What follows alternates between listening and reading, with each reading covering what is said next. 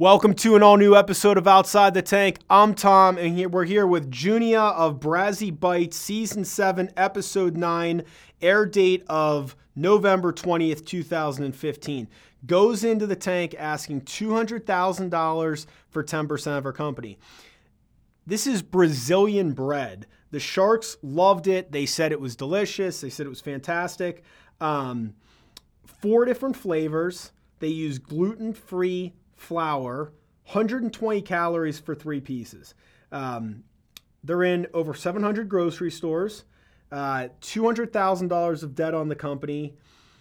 Revenue went from 60,000 to 200,000 to 600,000 and uh, oh, around a million dollars. So company's growing, doing great. Sharks love the product. Lori ends up uh, doing a deal 16.5% of the company for $200,000. So we're going to talk about scaling this business and how wonderful the product is and where the idea came from. And afterwards, we'll talk about some of the great lessons we learned from this entrepreneur. Enjoy. All right, we are here with Junea. And first of all, welcome to Outside the Tank. We're, we're so excited to have you here. Thank you so much. I'm excited to be with you guys today.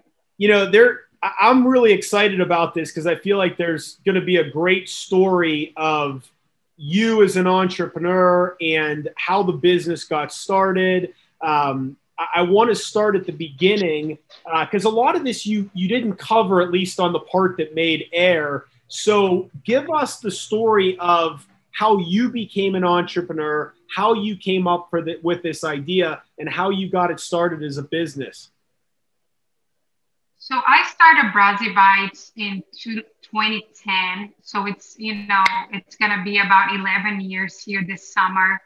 Um, and, you know, for the, for the listeners who are just coming in, Brazi Bites is a food company and we're frozen foods company. We went on Shark Tank to pitch our food business and to try to grow and get exposure.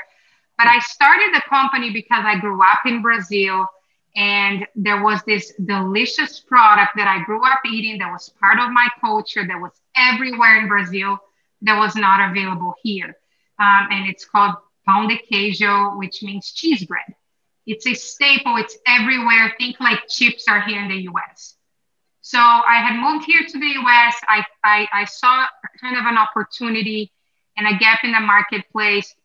There's a few signs in the market that were signaling that there could be a a place for this product in the US. For example, um, Americans that would travel to Brazil at that time, there were the World Cup took place kind of in the beginning of that that time when I was starting the business, and Americans fell in love with the cheese bread. It was their favorite thing. We had friends that would go, you know, went to our wedding in Brazil, and it was like that their favorite thing is the cheese bread. And the cheese bread happens to be naturally gluten free we notice in the US this growing trend for better for you gluten free products. So, all of those things combined, I had the idea to bring this product to market to the US in a way that was delicious, it was convenient, it was better for you. For those who don't know that term, it's kind of a food industry term that means that it's natural, not made with preservatives, no junk, right? When we say better for you. And, and so had this idea and went about learning the food industry from scratch you know, how literally was one of those stories. Like I did not have experience in the food industry. I was a civil engineer actually before I started the food company. So completely left that career um, with this dream of starting this product. And, you know, back then in 2010, I, I started the company with my husband, Cameron, who was on Shark Tank with me. So we're both co-founders and we were just like really dreamers, you know, entrepreneurs, and people would look at, are you sure you want to go in the food industry? You know, it's one of the most competitive industries out there. Like, yeah, that just sounds like a terrible idea. It's not going to work. And we were like, you know, this product, there's something here, and we want to give it a go. So that was the beginning of it all. And it's been, you know, an awesome journey and a ride the last 11 years. So, how old were you when you moved here, and what prompted that move? And then my third part of that question is how how did that move go for you? I moved to the U.S. after I graduated from college for personal reasons. It was for my husband, actually, unrelated to career. We we met during college. We were dating, And I graduated in civil engineering, and we just decided, okay, does he move to Brazil or do I move to the US? It was one of those decision moments in, in life. So I ended up moving to Portland, Oregon, where he, he was living at the time. And we live, you know, today our, we're based in Portland and our lives is here. So that's how I ended up here. And I had just graduated from civil engineering. So, you know, made sense to get a job in my field, got a job in my field, and began a career as a project engineer here in Portland, working for a contractor and I was really young, you know, I was in my early 20s when I moved here, right out of college. And by the time I made the shift and decided to uh, start Brazi Bites and switch careers and jump into the food industry, um, it had been about eight years. So I was in my late 20s then. I was in my late 20s, which frankly, like if I look back, was perfect time because you know, you can always look back in your career in your history and think like, wow, like I was never meant to be an engineer. You know, that that that career and that job was never right for me. But I learned so much and I brought so many insights from that career and all my learnings in my early 20s to run the company successfully that I run today. So, you know, it all kind of makes sense in the end. Did, you have, I'm curious, did you have uh, any uh, relatives or close friends that were entrepreneurs um, that inspired you to make the jump? Or were you, uh, were you really just kind of taking that risk independently uh, of any other mentorship and input? I think, like, if I look back, I did not have a lot of friends or even relatives that were successful entrepreneurs that were inspirational. But if I look back at my family's history, it kind of skipped a generation. Like my grandfather was an entrepreneur in Brazil back in his time and was very successful. I was really young. I didn't get to experience the day to day of that. Then my my father and his his siblings kind of played safe a little bit more. So it kind of skipped that generation. Then when it came to my my sort of the next layer, me and my siblings, we seem to be a little bit more like call it ballsy. I don't know, like more like we will we will keep keep like hustling and working hard and and, and kind of living up to our potential. We just kind of had this drive.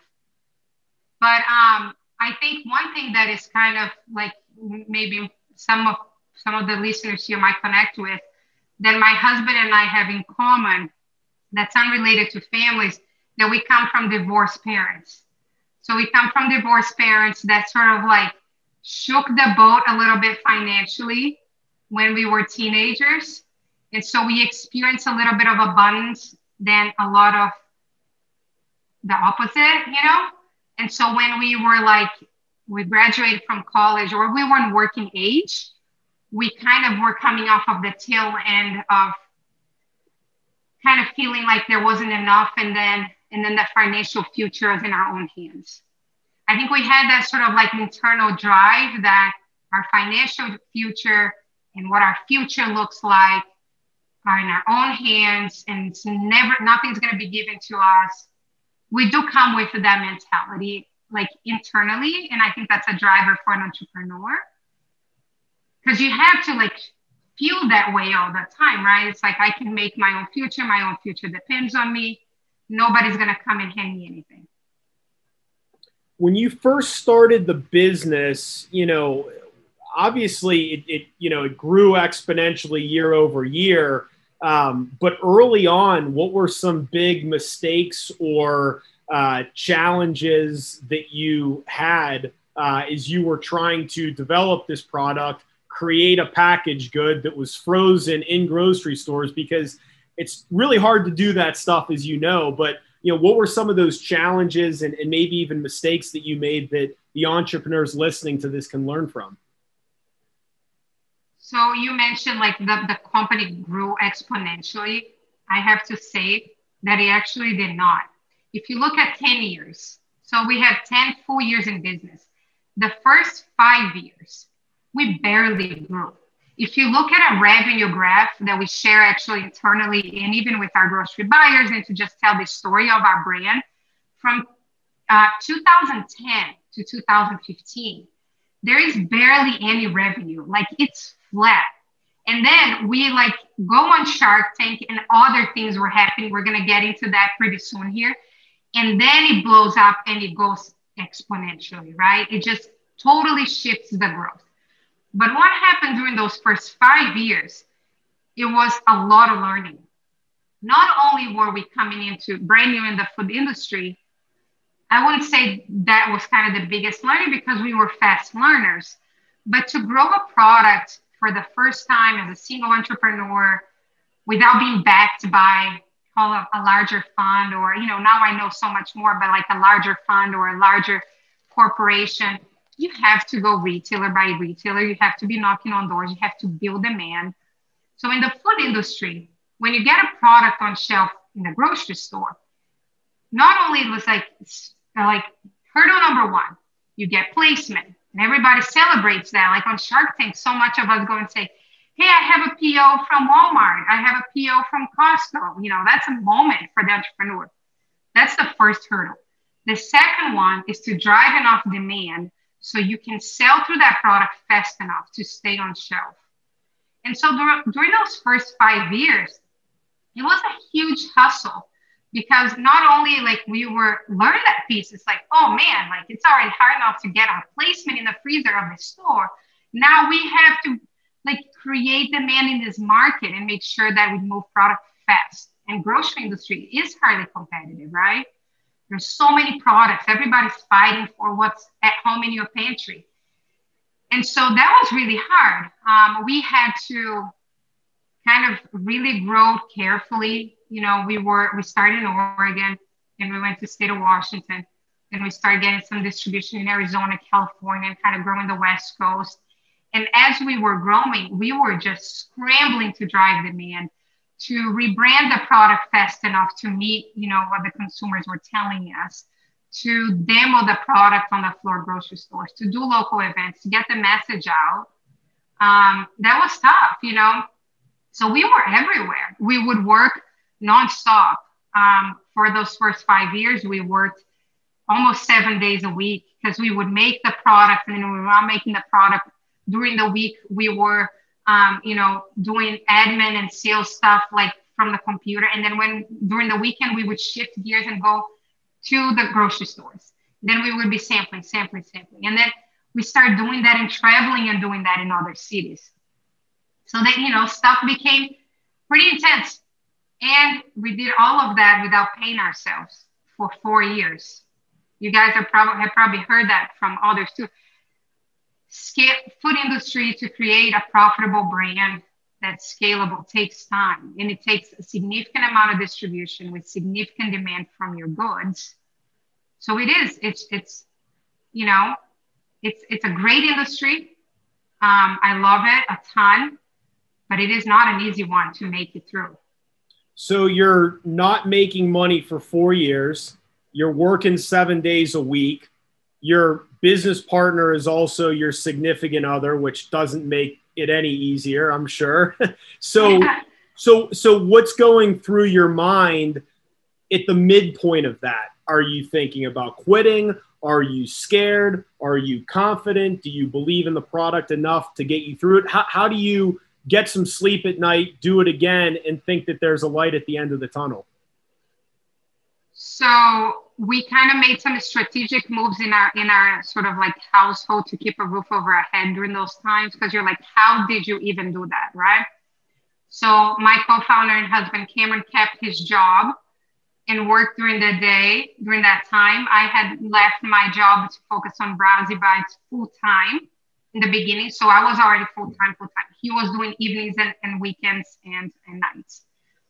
So, but it, so we, we kind of made that commitment. Okay, we, we can pay our bills, we can keep our house and some basic things. And then it becomes the other question that you had, like, how do you even keep that drive, right? Because it's like a long time, four years, almost five years. When I go back and look at it, I feel like it was just latching on all of the micro wins that the brand was having. So there's a lot of hardship and a lot of rejection, like most entrepreneurs in the beginning. But then there was a lot of like micro wins and signals in the marketplace that this idea and this brand that we were putting out in front of people had something there. So we would always think about like this, you know, this is really hard, you know, hardcore stuff and physically demanding and emotionally demanding, financially demanding. There's no guarantee that you're going to make it through. But we would, the biggest thing was like when we were sampling, like during those sampling events, we were the busiest booth at a trade show. We were the busiest booth at a store. When we were sampling with people, they were buying everything that we had on shelf. So we're like, there's something here. But then we realized if we don't get discovered in a big way, sooner than later, we're not going to be able to pull through this process of scaling and getting big enough and creating viability. But it was those things, you know, in the mix of all of this, let's, you know, let's say we would do a trade show and then, you know, before we went on Shark Tank, like was doing that mid period there, like 2013, like a Sprouts Farmers Market buyer. I don't know if you guys are familiar with Sprouts, Arizona based grocery, like amazing grocery store for better for you brands and emerging brands. They saw us at a trade show, they ate it, and they're like, oh my God, like I have to have this in my store 300 stores, you know, across the whole Southwest and huge win, like put us in front of people in a big way. So things like that, right? I started doing events and start getting discovered. And every like, honestly, every two weeks there was a little glimpse that there was a potential. So that kept us going because we're like, we are just we're ma- we're making progress here. But how how far can we go? Which leads us to 2015 that's when we went on Shark Tank. But that's that feeling that started during that year. It's like, how much further can we go? So then, how did you get on the show? And tell us about that experience and what transpired immediately following it. So I'll tell you about the beginning of that year because it's important to illustrate. So at that point, Cameron is working his other job and he's keeping our home like secure, like roof over our head, food on the table we realized, hey, this company is growing. We've got sprouts now. We had, you know, moved operations. We had raised some money with angels. Thing is moving. And we were kind of progressing well into the light of kind of almost a million dollars in sales. We were in about almost a thousand points of distribution nationwide. So, you know, we made some solid progress here. We had multiple regions of Whole Foods. We have some Kroger divisions then I was like, we need more people working in this company. I can't be doing this by myself. You know, this is crazy. It's like, who is going to work for as cheap as a founder? No one. Like, I can't hire anyone on the street to work as much as a founder. So, Cameron, hey, it's time for you to leave your job and you're going to come and work full time for this brand. But, you know, we're going to take all of our safety net and we're going to see what happens. So at the end of 2015, we say, okay, Cameron leaves. We're gonna go all in. Like we hadn't gone all in for four years prior, but like really, really all in. Um, and and we, and we kind of did the math, and we had about eight months to live, and like we have about eight months to do something big. You know, bring on an investor, have a massive appearance that would drive demand, what have you. So we brought that energy to the beginning of the year, and and and it's that energy like it's it's it's this or it's not you know it's it's the, it's to be the end. And and so the energy like we, we brought even more energy and more focus for the business on what was working and what the future would look like with both of us working full time we decided then a component of that is we applied to go on shark tank we did every single trade show that we could we started traveling even more we started really selling it in a big way to retailers to consumers just putting all out there because we're like if this year doesn't make it it's probably not going to make it. So Shark Tank was, you know, we love the show, um, obviously as an entrepreneur. And here in Portland, I had actually known a few people that had gone on, on the tank prior, and you know, we're friends with them in the in the food community here. Um, we've got, you know, um, Wild Friends Nut Butter, who was one of the super yep. early, like, right, Shark Tank, like early, early days. If you watch that, it feels like it's the 90s now. it's like the set looks old. Um, Heidi Ho was another um, food company here from Oregon. And our community here is, is pretty tight and small and supportive. So we knew each other like, man, you know, being on Shark Tank really gave you a lot of exposure. And so we felt like it would be great for our brand. And we were raising money. So it was like perfect. And we also knew that the producers from this show, from talking to, you know, our peer entrepreneurs and watching the show, we knew that they liked our profile, meaning family owned, husband and wife, food products, something from another country. Like he had all the components that made sense for the show. And so you air, and then what happens? What happens to sales? What happens to the business? What do the next couple days and months look like for you? So we air in right before Thanksgiving of 2015. And we, I have to say this because it's the perfect time of year for Brazi Bites. You know, people are at home, they're closed up in there, like they're watching TV. In 2015, the listeners have to remember this streaming was not a thing. I know it seems crazy because it was not that long ago, but everything on Shark Tank happened the night of. While nowadays it's much more spread out over the next, you know, few weeks with DVR and streaming and all that good stuff, right? So we air on the show, and everything happens pretty fast. Uh, we go and we record it. We go down to LA, we record, and then like two months later, we get the notice that it's airing, and it airs at the perfect time of the year with just awesome like storytelling of our brand. And you know the sharks love the products like we thought they would. And they they they took a bite and they said i can't believe this is gluten free this is so delicious. Yeah they said all the things that we tell people like and we hear from people and we were hoping they would say that viewership for, for our episode was around 9 million people. So 9 million people watched the show. It was incredible. They fell in love with the brand by trusting the sharks and just flocked to grocery stores everywhere in the country to buy our product. So what followed after that was really a frenzy on the consumer side, unlike I have haven't I had never seen before, and honestly, unlike I had I haven't seen since that happened. Because it's almost like impossible to replicate in real life, even with paid media. But people heard that.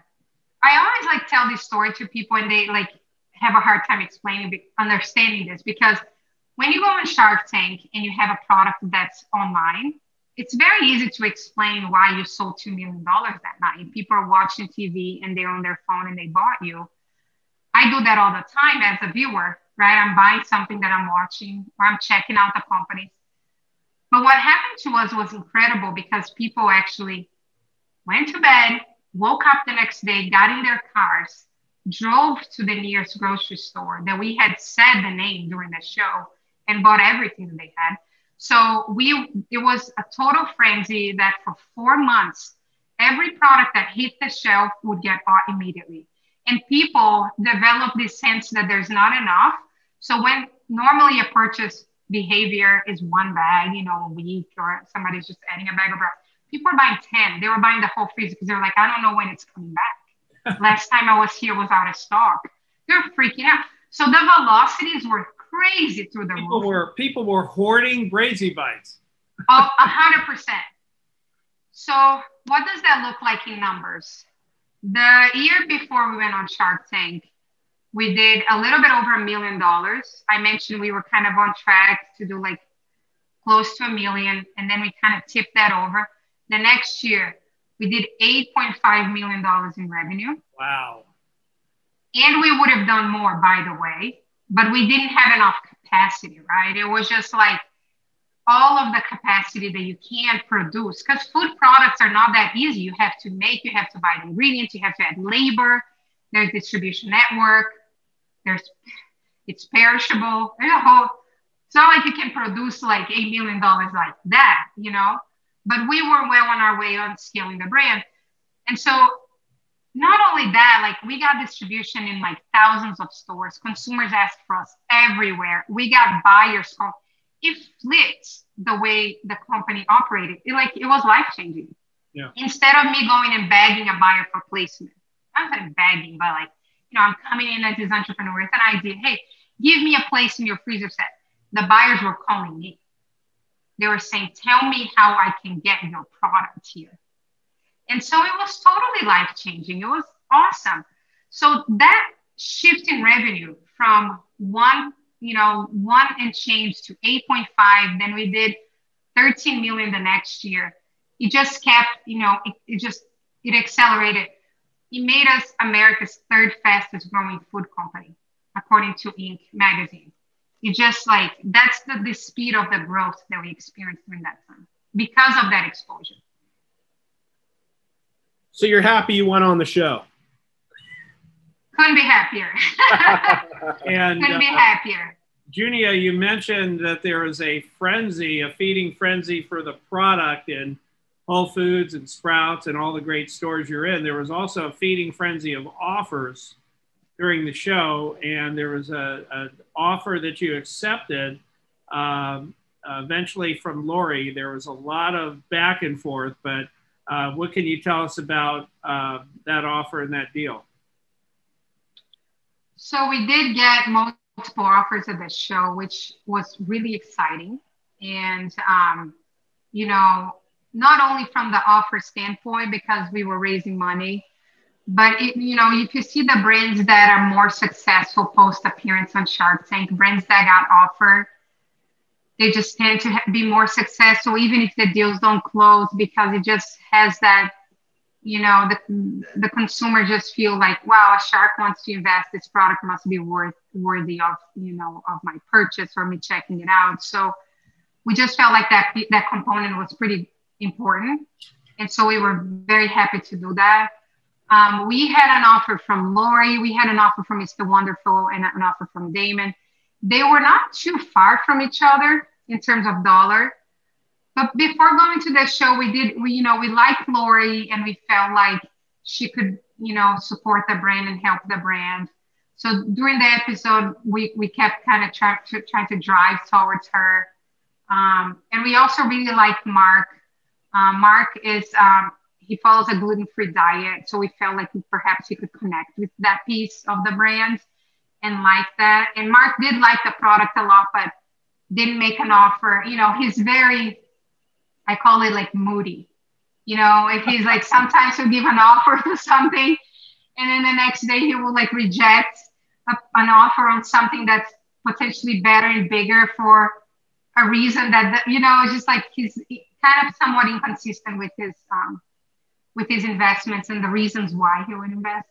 But um, anyway, so he didn't make an offer, but the other three did, and so we were focused on them and ultimately walked away from the show with you know a handshake from lori and um, and attempted to close a deal you know after the show and went through the process. Well it's certainly interesting that uh, there was some uh, there was a little bit of pullback when they learned that you had transitioned out of production uh, and that partner had 50% of the company they had to it appeared to the to us that they had to process that. And in retrospect, uh, was that uh, a great move? It sounds like it may have been a great and really the necessary move for you at the time.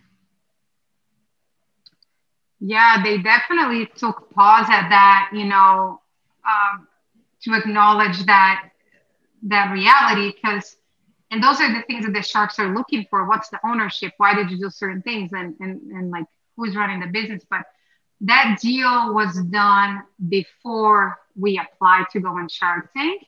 And it was, you know, as part of where, where the brand was during that time, we were looking for investments. We were looking to scale manufacturing. We were looking to get out of our own manufacturing. We, we, I mentioned briefly that we used to run our own production and have our own employees. And we realized that we couldn't scale the brand that way. So we were looking for a solution for that before we went on the show. And we're able to do a deal with another group um, that have a lot of experience in the food industry that could help us meet that need with some investment. So it's not a deal that we look back with regret, you know. And, and like we didn't when you apply to go on this show, like nobody can see into the future. We didn't know that. I'm not saying I would have done that deal if I had I known I was going to go on Shark Tank, you know, four months later and just 10x the revenue of this brand. Um, but you know, you just do the best you can at that moment in time with the information you have on hand. Absolutely. Looking into the future, what's the vision for the company? What are you looking to accomplish, you know, over the coming years? So we're really excited about uh, the future of Brazi Bites, and we've come a long way since 2015. So, you know, we talked about the exponential growth and like really expanding right after the show. We also like restructured the business in 2018 and brought um, more investment and brought um, start building a bigger team. So realize that we were growing so much. We had this amazing product but we didn't have the right people behind it to continue to scale at that level. So we did a ton of restructuring, have a great team in place, and are creating a Latin foods platform that's better for you, that's naturally gluten free. That's a much bigger player in the freezer section, and who knows in the future outside of the freezers, you know, in grocery stores. And the company is um, on track to do $30 million in revenue this year. So it's progressing quite nicely and well. And we just keep building on each year, we keep building on the lessons, building on the products, you know, building on our consumer base. But we're very thoughtful. I mean, we're thoughtful about the way we run these brands. Um, you know, you could you could get bigger faster, but we feel like we want to be careful. We want to be thoughtful. We don't want to launch too many products and burn too many cash. We like a, a solid pace of growth build on um, you know a good foundation. Well you're you're absolutely killing it uh, 30 million. That's so great to hear. We're so happy for that success because obviously it's a great product. It's it's good for people. Uh, it's a tasty product. I've actually uh, had some um, and I wasn't aware you were in Sprouts. I'm going to go down and, and Whole Foods. We have those here in Arizona, so now I know where to get them. Uh, it, uh, I'm curious with personnel, uh, with forming a team and restructuring. What can you share with us that uh, entrepreneurs listening could learn about some of the things that were uncovered to you about getting the right people in place? So what what we realized after sort of like maybe like two or three years after going on Shark Tank, we had grown in revenue dramatic we launched in thousands of stores. We had, you know, huge demand for our products. But we kind of realized the writing was on the wall. We're like, you know, we looked inward and we're like, we can't, we're not going to be able to grow much further if you don't bring the right people. We didn't feel like, so we went, went about like, how do we do that? How do we go build a team? We're first time entrepreneurs. What is needed? And so we went about, you know, meeting with a lot of people, did a restructuring, refine, like re- refinance the brand through private equity, and just came out of the deal with sort of like a new brand and a new vision where us founders, we're still equity holders, we're still heavily involved, we're leaders in the business, but we were able to bring high caliber people to look at what does this company need and where it's an obvious place to add talent. You know, so things like, you know, the right salespeople to cover the right channels in the right territory, the right accounting systems in place, the right operating systems in place. You start adding, you know, thousands of stores and distribution chains. Like, how are you managing that? You know, you getting got to get out of Excel spreadsheets at some point and and put systems in place those things require investment, they're expensive, and there's a sweet spot for when to make that jump. You don't want to go too early because then you're spending so much for something you really don't need. And so things that we added for uh, in our business that were, you know, really, really important, um, really building that sales team um, in a big way. Previously was just me, primarily calling on everyone with two very young sales staff And we realized that's not going to work. You know, there's multiple channels, multiple ways to communicate, spread too thin. So we brought in multiple salespeople. We brought in support on finance side. We didn't have anyone. We had like a bookkeeper. We were like a $13 million company with a bookkeeper coming once a week. it just, it just was just, it was like that. You know, we needed a lot of like foundational building. Um, we eventually brought in a CEO which was wonderful. So I was the company CEO for the whole time, and Cameron was the COO. And I felt like I wanted to really focus on the marketing side and then my founder voice and the products and building the brand that I could use the support. So we brought in a new CEO who has been great and worked seamless with the both of us. Doesn't it's not always the case, but ours is is really uh, worked out well. Um, and that that's kind of a big move you know if you're like a founder and ceo you're like i'm going to bring somebody in to take that role but i just i couldn't do both i couldn't do my you know my marketing things and my role as a founder um, i wouldn't be able to do this interview with you today because the job is just different you know it requires different um, you know different skill set and, and so on and so forth so we, we keep building the team and that's been a game changer that's been a, a game changer because we all have blind spots, right? And having more talent around you is really helpful. But you're also trying to balance like, am I, am I bringing too many people? Am I too top heavy? Do I have, you know, a payroll that does not match the revenue that I'm bringing to the business? So I think that entrepreneurs have to look at all those things and find balance. Before we did this deal with private equity and restructure the business, we were erring on the side of being too lean. And I don't look back with regret so much, but I think if, if like if I were to start another business, we were moving really fast. And even the thought of building a team was like, I don't have time for this. I am running this thing, right? Because you have to stop and like strategize. Who am I going to building? What am I going to do with like what is there's a, a bunch so many components and complexities that come with growing your team as well. Um, but you know, it, if I if I, I, I was saying if I look back, we were running too lean, and we were hi- hiring everybody super junior. And what happens with that is that you get them for a good value, but that catches up with you because after a while, just everybody needs you, everybody needs you, and the whole thing doesn't move forward. So I really saw a difference when we actually brought, you know, a couple leadership folks that could bring those those high level conversations to the table it takes a uh, really really aware uh, and talented and really i would say a brilliant uh, entrepreneur like yourself to be able to recognize those blind spots you talked about often we don't we just ignore them and hope they'll go away but that catches up with you you have to surround yourself with really really top talent and it sounds like you've done that. Absolutely. It's it's been a huge difference. I would say the company would not the company would probably would have gotten stuck at sort of like maybe the 15 to 20 million dollar in revenue and now it's well positioned for you know for growth for future for making an impact for creating great new products that deliver solutions to consumers and um, and it's because of the team you know, and all of us together driving it forward. Well, we we so appreciate you being here. It's it's such an awesome story. There's a ton of we take notes and we share them on the post game. There's so many so many good lessons here.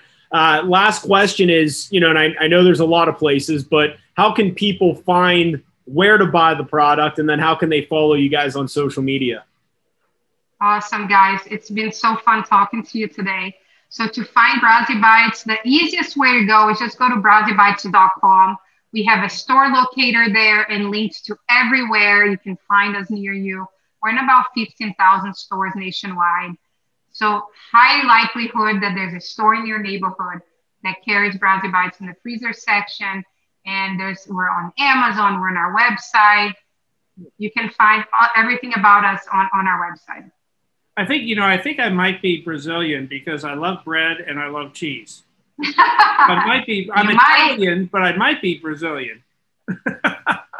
Is there any food you don't like? No, I like all food, but I especially like bread and cheese. And when you put those two together, what a great combination! It's got your name all over it. I love it. Well, thank you, thank you so much for joining us. You're you're an awesome entrepreneur. We we so appreciate everything you shared, and uh, I'm looking forward to trying it. And you're looking forward to having it again. Yeah, I, I had it at a dinner party one night. I said, "What is this?" And then I realized uh, I made the connection when I realized we were going to have the the honor of interviewing you. So thank you for being with us, Junea. Thank you so much. All right, we're back, and what what an awesome interview, and I mean some big important lessons here. Um, first of all, cherishing the micro wins and signals along the way. You know, we, we have to just step back sometimes and recognize the progress we're making, the wins we're having. They may feel like they're happening slower, they may feel like they're smaller than we want them to be, but wins are wins, progress is progress.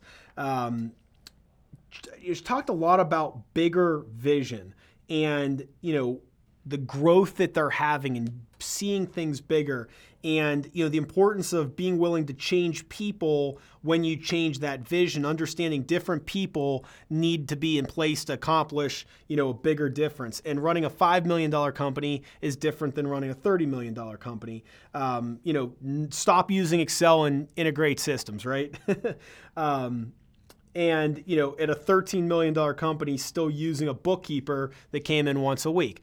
That ain't good can't do that right? Um, last thing was i thought this is a great quote you know we all have blind spots. It's true.